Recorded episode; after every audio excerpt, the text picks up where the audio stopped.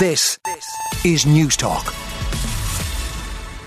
Well, we'll begin with the Irish Independent this morning, and they've an exclusive. Uh, the Irish Examiner has been following this for some time, Marc MacSharry and Fianna Fáil, but the Independent got the exclusive today that Marc MacSharry has resigned from Fianna Fáil, ending his family's association with the party that stretches back nearly 40 years. He says his decision to quit is due to the Taoiseach's handling of an investigation into a bullying complaint made against him by a Fianna Fáil councillor. Uh, and the Irish Independent is today revealing text messages at the centre of the complaint. So you can read more about that in the Irish Independent. But the news is Marc MacSharry gone from Fianna Fáil. Uh, other big story on the front of the Irish Independent safety fears as maternity hospitals can't fill jobs. Ireland's maternity hospitals currently experiencing a critical shortage of staff. Many healthcare workers are quitting due to the rising cost of living. Two maternity hospitals in Munster have more than 100 unfilled positions, while at the National Maternity Hospital in Dublin, the number of resignations has nearly doubled when compared to last year. Fears are growing, according to the Indo, in some hospitals that services are going to have to be curtailed as a result of staff shortages. Don't know where they're going. You'd assume that the bright lights of Dubai and Australia and places like that would be quite attractive to those working in the healthcare sector. Uh, and what are you faced with? Rising rents, parking costs, things like that in Ireland, or nice sunny weather uh, and in some places you're not even paying tax in some of these foreign countries. Anyway, the news is that there is a crisis and it's worst is at its worst ever in our maternity hospitals. Staying with hospitals, the front of the Examiner record patient numbers quit EDs unseen. So we've staff members quitting hospitals. We also have people quitting emergency departments because more than 27,000 people left Ireland, Ireland's emergency departments before being treated during a three month period this year. The latest data suggests an increasing trend of people leaving hospitals before treatment. 27,129 walked out, or maybe were wheeled out of the emergency department between July and September before being seen by a doctor. Now, I suppose some of those people would say, well, I'm not going to sit here for hours and hours and hours. Um, I'll just come back in the morning, maybe, or they might go to their uh, doctor or they might go to a primary care centre instead. But either way, they're leaving without being seen. Now, the Irish Times previews a cabinet meeting where uh, the Department of Education is going to warn ministers of significant spending pressures driven by construction inflation and the impact of expanding services for special needs education and children fleeing the war in Ukraine. Apparently, Minister Norma Foley is going to tell the cabinet today that expenditure at the end of September was 314 million euro ahead of where it was expected to be. And they're blaming things like um, the construction inflation there. So obviously, if they're building new things, it's getting more and more expensive and they're facing pressure because of trying to handle children unexpectedly coming from Ukraine and things like that. So um, a bleak enough picture of the finances at the Department of Education. Big story across a number of the papers today is the priest in County Kerry who delivered a homily to parishioners in the Listowel and made comments about sexual sin and things like that.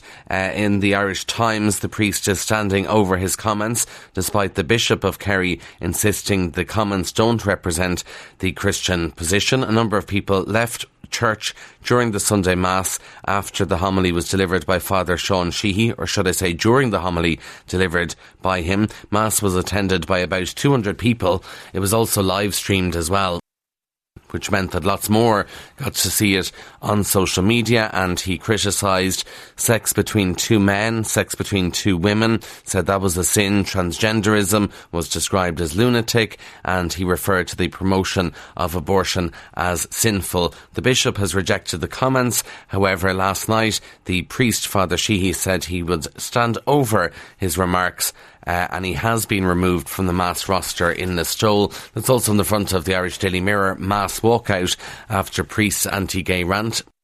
And churchgoers were described as shocked and walked out of Mass after the priest slammed gay sex as a mortal sin. A very interesting interview, by the way, yesterday evening on the Hard Shoulder here on Newstalk with one of the parishioners who walked out, a lady called Dell O'Sullivan. You can listen back to the podcast on the Newstalk app.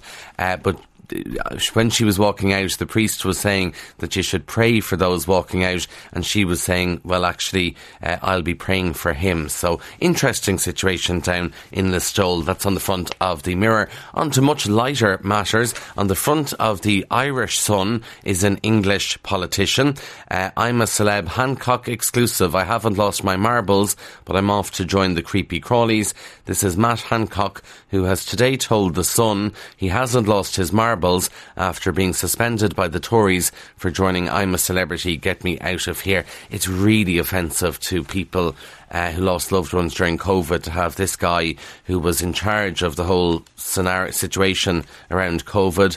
Some would say didn't handle it particularly well. Others would say people lost their lives. Some would say unnecessarily because of the handling in the UK of some aspects of the pandemic. But anyway, Matt Hancock is uh, going to earn a lot of money. You imagine doing this despite also earning nearly a hundred grand. Um, a year, he'll earn a lot more than that, you'd imagine, for three weeks of filming in Australia. The funny thing about it, they're predicting now, by the way, that he's going to be nominated for the most Bush Tucker trials ever, uh, and I think he's going to be hated by viewers. Now, the Mirror has news of Creeslough today inside the paper. They were the front pages, but inside there's going to be a new shop for the people of Creeslough going to be opened in the coming weeks. The Applegreen, where 10 people were killed um, nearly a month ago now on the 7th of October. That Applegreen was the only shop in the village, so obviously locals there have had to drive to neighbouring towns to get their supplies. But now the owners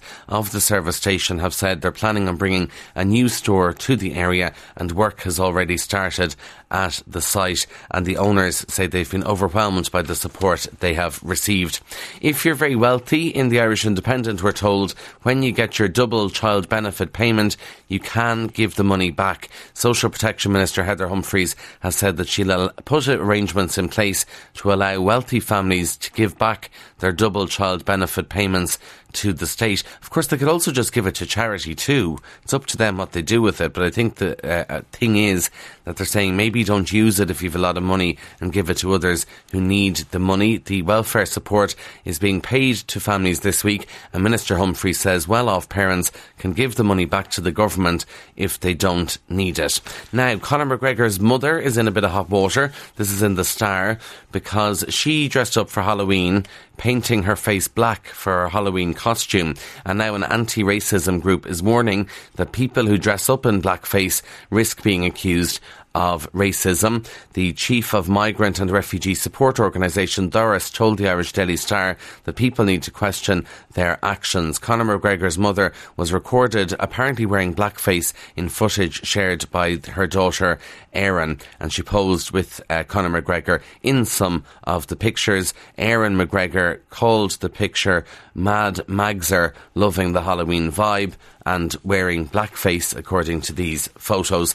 In the Star, Colin Farrell has obviously the big new hit movie, The Banshees of Inisherin, and the news is that it has sparked a 50% jump in sales of Aran sweaters. Uh, it's based on the fictional Irish island, and it was imagined by director Martin McDonagh to be set off the west coast in the 1930s, and now the sweater shop have revealed that they've reported a 50% increase in sales of Aran sweaters. One final story for you comes from the Irish Sun. Nearly one in five people have lied about their CV or know someone who has in the past 12 months, and the figure was highest for 16 to 24 year olds. You would think everybody lies on their CV. Only one in five are willing to admit it. That's in the Sun. And also two fifths said they would not report a colleague they suspected of lying to HR, even if they're able to do it anonymously on 106 to 108 FM and Newstalk.com. This, this is Newstalk.